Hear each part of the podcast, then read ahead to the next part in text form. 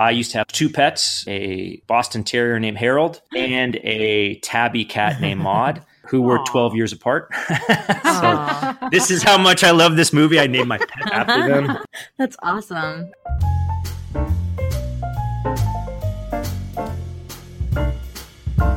Welcome to the StoryGrid Editor Roundtable podcast. This is a show dedicated to helping you become a better writer, following the StoryGrid method developed by Shawn Coyne, an editor with over 25 years' experience. My name is Anne Hawley, and I'll be moderating the roundtable today. And here with me are four of my fellow certified StoryGrid editors Jarie Bolander, Valerie Francis, Leslie Watts, and Kim Kessler. If you're interested in hiring a certified StoryGrid editor or would like to find out more about what we do, visit storygrid.com slash editing.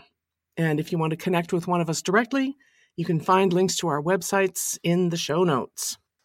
Each week, one of us proposes a favorite movie that they think is a great example of a key story principle. That editor has to make the case for their position with the help of a partner, while two of us try to pick the argument apart. This week, Jarie pitched Harold and Maude as a great example of an innovation on the love story. This 1971 cult favorite film was directed by Hal Ashby from a screenplay by Colin Higgins. Jarie will be ably assisted on the A team by Leslie, and Kim and Valerie will make up the B team. Their job is to question whether the story principle of innovation on a love story is really well served by the movie. They'll give some counterexamples and discuss just how far accepted story principles can be bent before the story breaks.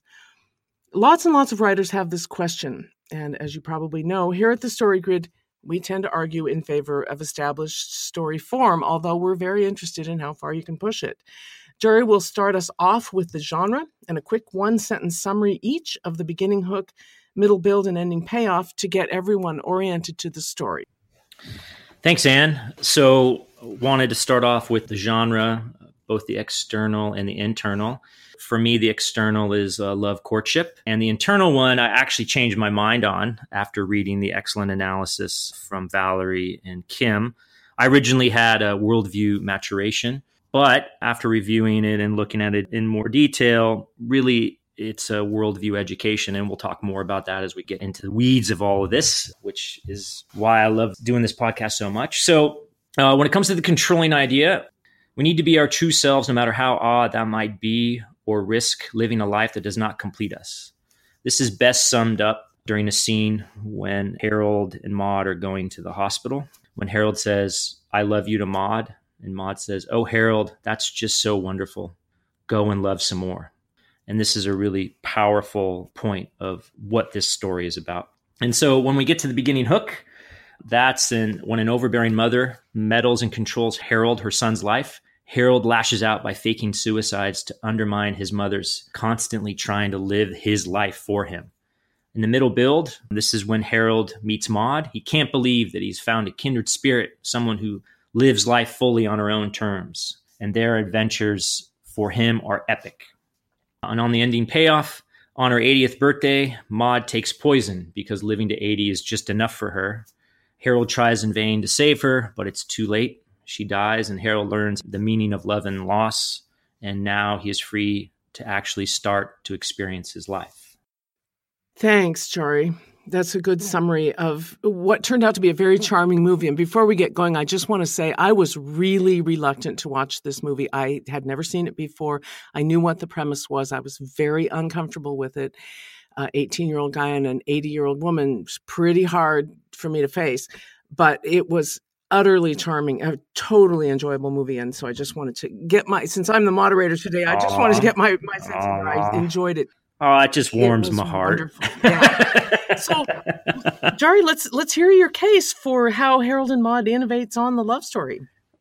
Okay, uh, let me see if I can follow that wonderful uh, kudos. And out of all the genres that we talk about in the story grid universe and in the universe of story, the love story is the most popular. And one of the reasons the love story is so powerful is it just grabs at us. I mean, we all, at some point in our lives, will have love and loss of love and have all of this turmoil around this really strong emotion of love. And I think these stories resonate with us because we're either want to find love or improve the love that we have and we all want to end up happily ever after. But the thing that I think is really important about any kind of genre and any kind of story is you got to keep the reader entertained. And how you entertain and keep the reader interested is by innovation. And I think the love story is probably one of the most challenging, at least in my opinion, to innovate on because there's just so much out there. It's the most popular. Therefore, there's going to be lots and lots of authors trying to write every kind of love story. The parallel you see is in the action genre. How much more blowing up and explosions can there be? So, what they do is they throw in a love story subplot or some mix to kind of give not only a more innovative way through the action, but it's like a waypoint. It, it sort of breaks up the action. And with love stories, it's the innovation that you always have to think about. I mean, we I know we all talk about well, there's obligatory scenes and conventions, and people who think, oh, well, this is just a formula or whatever. That's the wrong kind of attitude to have.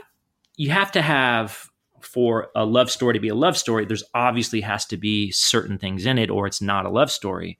But those are not a formula, those are a framework. You know, you want to have different sets and settings, and you want to have lots of different things that give the reader a way to be surprised.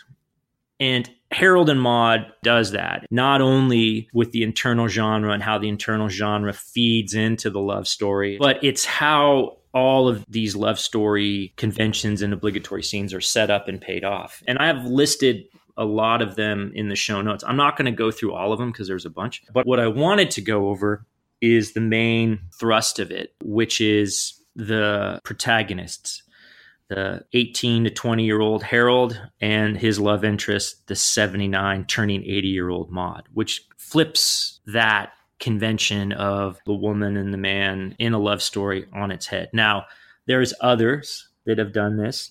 You see a little bit of it in The Graduate, which is Mrs. Robinson and Benjamin, but that's sort of not the main thrust of it. The two main protagonists in this case have this difference in age and different generations, but they're teaching themselves how to love. And in one case, for Harold, how to be someone that can accept love in his own life. So I think probably one of the most innovative parts of the love story is where they meet. Real quickly, I'll, I'll, go through what the conventions and obligatory scenes are. I won't go through all of them in Harold and Maude, but just so you get the sense the convention of the love story, there has to be a triangle, there has to be helpers and harmers, there has to be a gender divide, there has to be external need, there has to be opposing forces, there has to be these secrets, secrets from society and the couple and from themselves. There's rituals, and then there's you know there's a moral weight to it. And in the uh, obligatory scenes, it has to, a lot to do with where do the lovers meet, the first kiss or intimate connection, confessions of love, the lovers breaking up, the proof of love, and the lovers reuniting. The innovation comes not only in Maude being 79 and Harold being 20, but in how they come together. When Harold and Maude first meet, they meet at a funeral. Well, okay, that's done before. But I think the innovative part is they don't know the person that's died. This is their hobby. They go to funerals and find each other that then ripples through in the other things that they have quirks about. There is also uh, the whole intimate connections and and how that all works out because it's a very it's not overly sexualized. It, it, it's done in a subtle way where you know what's going on, yet it's not grotesque. They made very good use of fireworks.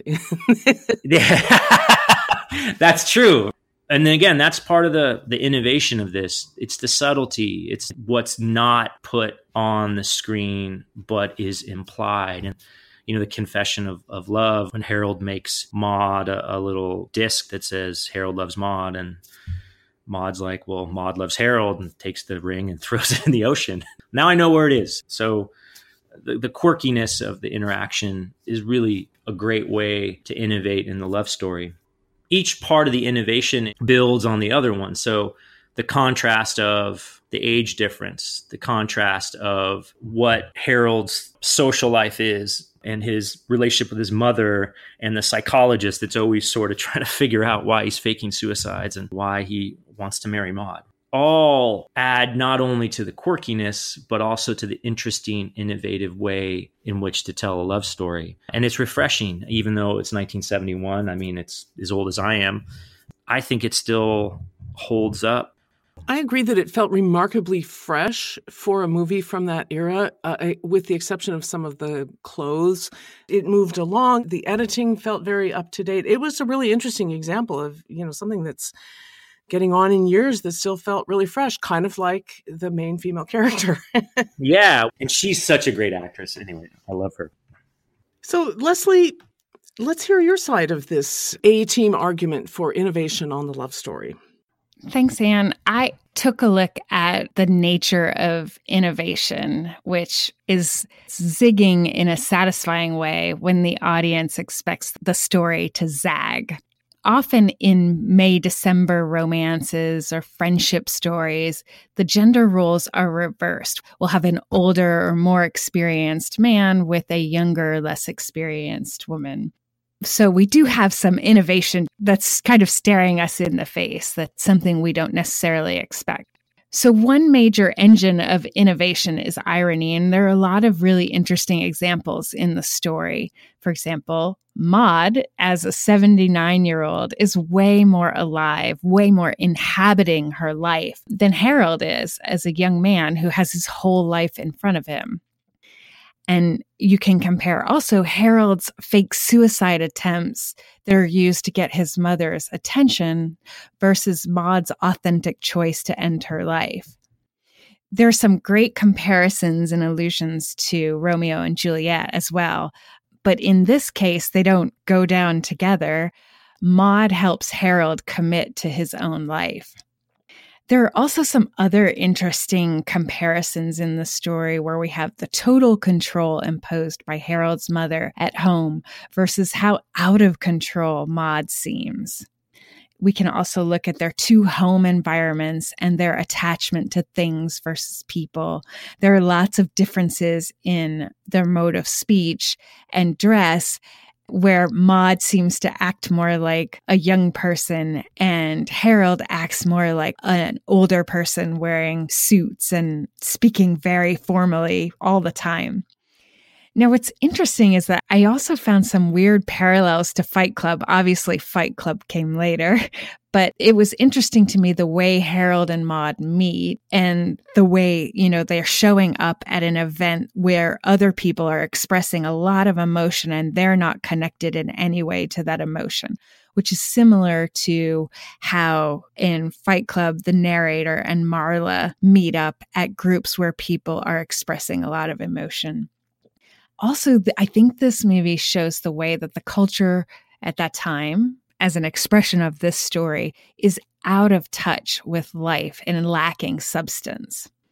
So, those are some interesting examples of irony and one little fun fact comparison. But how do you innovate a story of any genre? What, where do you start? For me, the basic steps are first to deconstruct and discover the necessary elements. What is the nature of the characters? What do they want? You can look at their age, gender, class, position in the power structure, their competence, level of experience in a particular arena. There are lots of other examples of that. Those are just some off the top of my head you want to look at the setting and historical context. This might include the terrain, social constructs, technology, the background of social conflict happening within the context of the story, and the means available to the characters to resolve the conflicts in their lives. When you say the means available to the characters um, for resolving conflict, give us a little more about that. Oh, sure. Yeah, it's it's clear to me, but may not be clear to everyone. What we're really talking about, in fact, it's something that you mentioned, I believe, last week, in that if there's a bad home situation, sometimes characters have the option to leave, but sometimes they don't you know sometimes a person has access to means you know financial and other resources sometimes a character doesn't MacGyver, right, doesn't always have access to lots of sophisticated tools. Sometimes it's chewing gum and paper clips. and duct tape. and duct tape. Um, so it's kind of what's available within the environment to help the character resolve the conflict. Gotcha. Thank you. You also want to look at the nature of the conflict, the nature of the force of antagonism and the source, and look at the style and tone of the story. How is it being presented? What are the lenses through which the writer wants us to see the story events? And of course, the point of view, narrative device, and narrative structure are all things that you want to look at. Okay, so the second step is to look at all of these elements from different vantage points. And you can use metaphor to do that. You can uh, look at the situation through the eyes of a different character. It's really good, of course, to look through the eyes of the antagonist and just to see the elements differently. And then you can kind of reconstruct them. And in that process of looking at the elements, that's step two, and reconstructing, that's step three, you want to ask a lot what if I did it this way? What if the couple is a 79 year old woman and a young person who's just reached adulthood? What would that look like? What could I explore through that? And you might also look at, well, here's the message I want to send with my story. Who are the best people to represent that and express that, the conflict and resolution? So it's really important to study stories both within and outside your genre choice because you'll make different connections by watching and reading stories that are a little different. And as you study those stories, you want to identify the way that readers innovate within them. What choices do they make that are typical? What choices are atypical? And how does the story make you feel at different key points along the way? The point of studying masterworks, of course, is to not only get an idea for the story and pull out the natural elements, but to study the mind of the writer and see how you react to that and then use that as a springboard for innovating your own stories. I think one of the interesting things about this movie is it's pretty obvious that it began with the premise what if, you know, an 18, 19 year old boy fell in love with a, a very elderly woman? I mean, that seems like that was their starting point. But if you innovate based on, like Jarie was saying about how they met at a funeral, I think somewhere in Robert McKee, he talks about okay, you want to start a love story. Where do they meet? Oh, they meet at a club. Oh, come on, do better than that. Okay, okay, where else could they meet? They could meet, you know, at a garage sale. They could meet at a, and then you get all the way to funeral. And oh, wow, that's interesting. And when you get there, it's not just like, oh, that would be cool and quirky. Suddenly, a whole new story starts to arise out of that choice, and it innovates everything, not just a moment in the story. And I think that's a they've, they've done for one thing, they did a really great job of that in this movie. But for all writers, it's important to think about when you decide you're going to innovate a particular element. Bear in mind that that innovation will change the other elements if you're going to be true to the innovation itself. Great analysis, both of you. Thank you. Um, as I said, I wasn't real enthusiastic about watching this movie, but I ended up enjoying it very much. And I wasn't sure that I'd seen a love story so much as a worldview story. And we all agree that worldview was strong here. But you guys have convinced me that it has met most of the conventions of a love story in innovative ways. So let's turn to the B team for the counterpoint. Valerie. Thanks, Anne. I want to start by pointing out that a story like Harold and Maude is where the story grid methodology really shines. This is a quirky film, and you're either going to love it or hate it. People who write stories like this can sometimes have a hard time working with editors who approach their editing in a subjective way because writers are told to try this or try that in the hopes of making the story better. So the editing approach, and I don't mean to sound critical, because I've been the writer on the receiving end of this kind of editing, uh, which is what inspired me to become a story grid editor in the first place to be honest but the the editing advice can kind of be like throwing spaghetti at a wall and seeing what sticks but story grid provides us with an objective look at story so it really doesn't matter whether the editor gets the story or not personal preference is irrelevant So I'll be honest, Harold and Maude isn't my cup of tea. Uh, I don't think I laughed once. Kim, however, thought it was hilarious. And when we met to talk about our notes, she just kept laughing through the whole thing. And I was like, okay, okay, I don't get it, but okay. Yet, when we analyzed the movie, we both drew the same conclusions and came up with the same feedback, which I think is fascinating. And this is what we came up with. Harold and Maude, in our opinion, does not set the standard for innovative love story, primarily because it isn't a love story. The global story here is worldview education, with a love story as a secondary genre. So I'm going to let Kim in a few minutes talk about why it's an education story, but I'll start off by talking about the love story part of it. Harold finds meaning through his relationship with Maude. Their love story feeds the global story, but it doesn't work, in my opinion, very well in and of itself. Jarie has outlined obligatory scenes and conventions, but to be honest, I disagree with his interpretation of most of them. And I've got details in the show notes, but here's the highlights. The only convention that the film fully explores is its moral weight. This relates to the internal content genre that accompanies the love story external content genre. And the whole idea is that if the lovers can't elevate themselves on some level, morally or emotionally or psychologically, they won't be able to find authentic love. So, for example, in Pride and Prejudice, Elizabeth Bennet matures. She elevates herself along the worldview maturation spectrum of value. In Harold and Maude, Harold elevates himself along the worldview education spectrum of value. He finds meaning. With respect to the obligatory scenes, uh, having the lovers meet at the funeral is certainly different. Absolutely. And I thought that Harold's confession of love, when he gives Maude that button that Jarie was talking about earlier, I thought that was really well done. It's authentic and it feels perfectly natural for the character. That's totally what a guy of 18 or 19 or 20 years old would have done. There isn't a lovers reunite scene, but that's not a problem since the story ends negatively, which means there wouldn't be a lovers reunite scene anyway. So that's fine. The key for me, though, is that there's no proof of love scene. And I think that's where this film really fails as a love story. This is the core event for the love story genre, and it must be present. It comes close to delivering a proof of love scene when Harold tells his mother that he's getting married, but then it pulls its punch. In the proof of love scene, at least one of the lovers has to sacrifice something without any hope that the sacrifice will do them any good to win the love of their intended. Again, using Pride and Prejudice as an example because I just love it and I'll use any excuse to talk about Pride and Prejudice.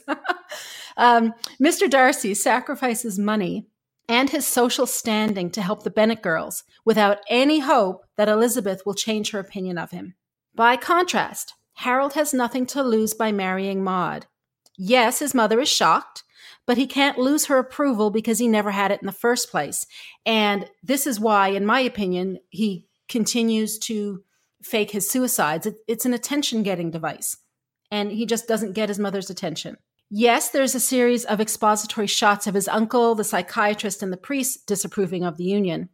However, Harold doesn't care what any of them think either, and he never has. So, their disapproval is meaningless. Finally, there's no indication that Harold would lose his financial or social status if he married Maude. To innovate means to present known information in a fresh, new way. It's a new look at old material. And I think that Harold and Maude fall short of this mark. While there is a significant age difference between the characters, as we said, he's 18 and she's 79, The Graduate was released five years earlier and, in my opinion, uses the age gap to much greater effect. Now, granted, it's not as great an age gap, but given that Harold and Maude is a black comedy, you would expect the exaggeration there. That's sort of what black comedies do. Having the lovers break up because one of them committed suicide has also been done before in Romeo and Juliet, and as such is now cliche. Yes, Maude does help Harold understand that life has meaning, as Leslie says, and Kim will talk about more about that in a minute. In more recent years, Brokeback Mountain beautifully innovated the genre by using two lovers of the same sex. So, if a client came to me looking for examples of love stories that innovated the genre, I'd point them to The Graduate or Brokeback Mountain. That's not to say that Harold and Maude isn't innovative, but for more on that now, I'll hand it over to Kim. Okay, so a couple things up front. I'd never seen this film before either. Like Anne, I, I wasn't familiar with the premise really. And so I was able to watch it with my open, observant, you know, just enjoy the story kind of mind. And I absolutely loved it. Like, this is one of my top favorite stories I've ever seen and experienced. Kind of loved it. So I just have to say thank you to Jarie for picking it because I don't know when or if I would have seen it otherwise. And I've I've watched it twice and it's one that I'm not just going to rent, I'm going to buy because I just love it so much. So, all that to say, I agree that Harold and Maude is completely innovative for all the reasons that Jarie and Leslie mentioned earlier, but I don't see it as a love story for the reasons that Valerie had mentioned. And it's even though Harold loves Maude and Maude loves Harold, I'm it's still not a, what I would say is a global love story or even an example of if you're going to write a love story exactly how to do it. So then what is it? And and as we've said, Harold and Maude is what I would say a masterful example of worldview education. I think the clearest that I've seen for myself personally. I'm obsessed with global internal genres, and this one was really clear to me. And I feel like even helped me understand what an education story is all about in a new way. So, worldview education stories are stories about a protagonist who finds meaning and significance in their life, either for the first time, you know, maybe they were naive before and now they're finding meaning for the first time, or maybe they've lost their sense of meaning. Maybe they've been disillusioned before, which I believe is the case with Harold based on his memory of his mother. And so, in order to find our internal genre, we point to Friedman's framework that Leslie and I really were able to uncover and dissect when we did the internal genres series of blog posts. And so, in that, you identify the protagonist. So, what's the character that changes the most, that the audience cares about the most? We want to look at that protagonist at the beginning of the story, really assess their moral character, their mode of thought, and their level of fortune or, or status. And then we're going to look at the character at the end of the story, and we want to assess these same things. And then we want to go, which one changed? And maybe just one, but maybe all of them have changed and in varying different degrees. So we want to look for which one had the most significant change. Which one of those changes is what the story is really about. And this is that this is really our clue to our big clue to the internal genre. And also consider how the audience feels because different genre patterns are, you know, they're meant to do something. They they have meaning because they leave us with a sense of purpose or, you know, why we watched it, what it's for, how it helps us as humanity. So kind of considering how you feel um, as an audience when you're done with the story can also be be a clue. So in Harold and Maude, you know, clearly Harold's our protagonist. He's who the story is about and who changes the most. So if we look at Harold at the beginning of the story and then at the end, then we can kind of see how he changed. So one interesting tool that you can use for this is to compare and contrast the exact opening and closing images and moments how are they similar or different you know how are they similar and different how do those similarities and differences demonstrate this change and, and what does that change signify so at the beginning of the story, Harold is walking to his death with rigid and deliberate steps down these rich wooden stairs in his mother's mansion home. He doesn't want to be alive, but he doesn't really want to die either. He's stuck in this limbo of nothingness. His mother doesn't see him or try to understand him. He's alone and living in a meaningless existence of insignificance. Now, at the end, in the final image, after his whirlwind week with Maude, um, the final image is Harold with a dance in his step. He's plucking out a tune on a banjo and he's on top of this grassy green cliff.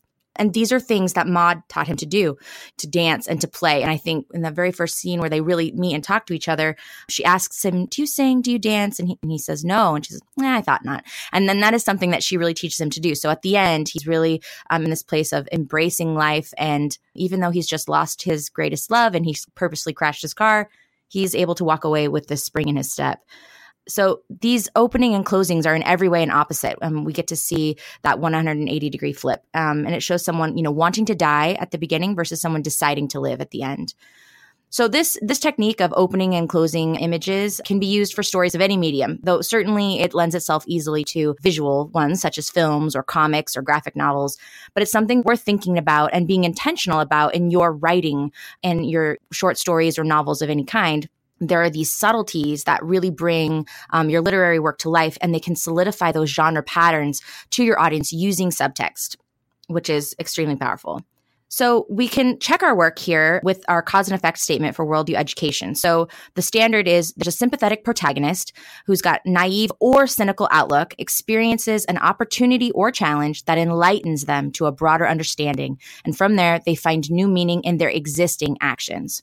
So for Harold and Maude, when Harold, a young man with no friends who stages suicides and attends funerals for fun, meets 79 year old larger than life Maude, who helps him understand for the first time what it truly means to live. He embraces living this newly found authentic way even after Maude's life ends. And so there'll be some more things in the show notes. Um, I'll go through the life values in the beginning, hook, middle, build, ending, payoff that you can look at, and the conventions and obligatory scenes of worldview education. So those are all going to be in there. I did want to point out something about the convention, which I think is part of what makes the story really innovative. So one of the conventions of a worldview story is that you need a strong mentor. And in this case, we have Maude. Maude is the mentor to Harold.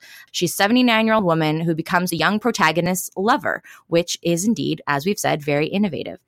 But what I thought was also very innovative is that we may have seen mentors become the shapeshifter or the hypocrite. And so here, I believe we have the other convention, a shapeshifter as a hypocrite. It also is met by Maude, but she teaches Harold to live every day to the fullest, but also she elects to die on her 80th birthday. But what's interesting to me is that she is this shapeshifter hypocrite, but she never actually lied to him. Like she never told him anything different. And, you know, she said, Oh, it'll all be over on Saturday. You know, might as well go out with the horizon. She has all these phrases that once you realize what's going to happen, you can see them in a new context, which of course he didn't know that. But she wasn't specifically trying to lie to him. She was just living her life. And this feels like in contrast to Harold's mother.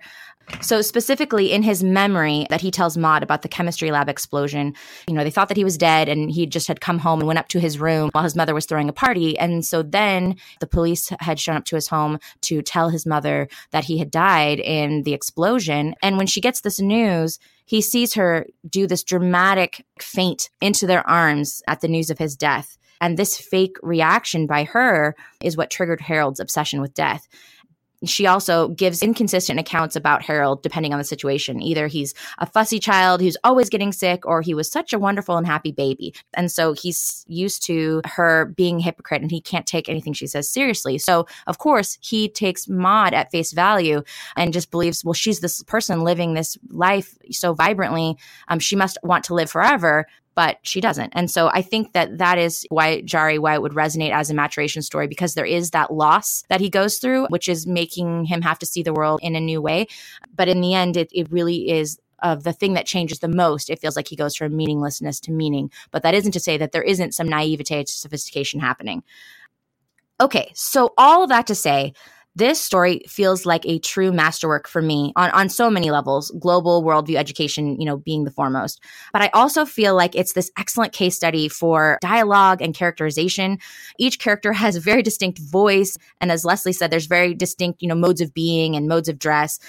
And even though the characters are being portrayed by actors in this film, um, these are things that would have come through in the written story and script first. So this would be, I think, something really interesting to to practice. You know, how can you make your characters as distinct in your novels as they would show up in a film by an actor?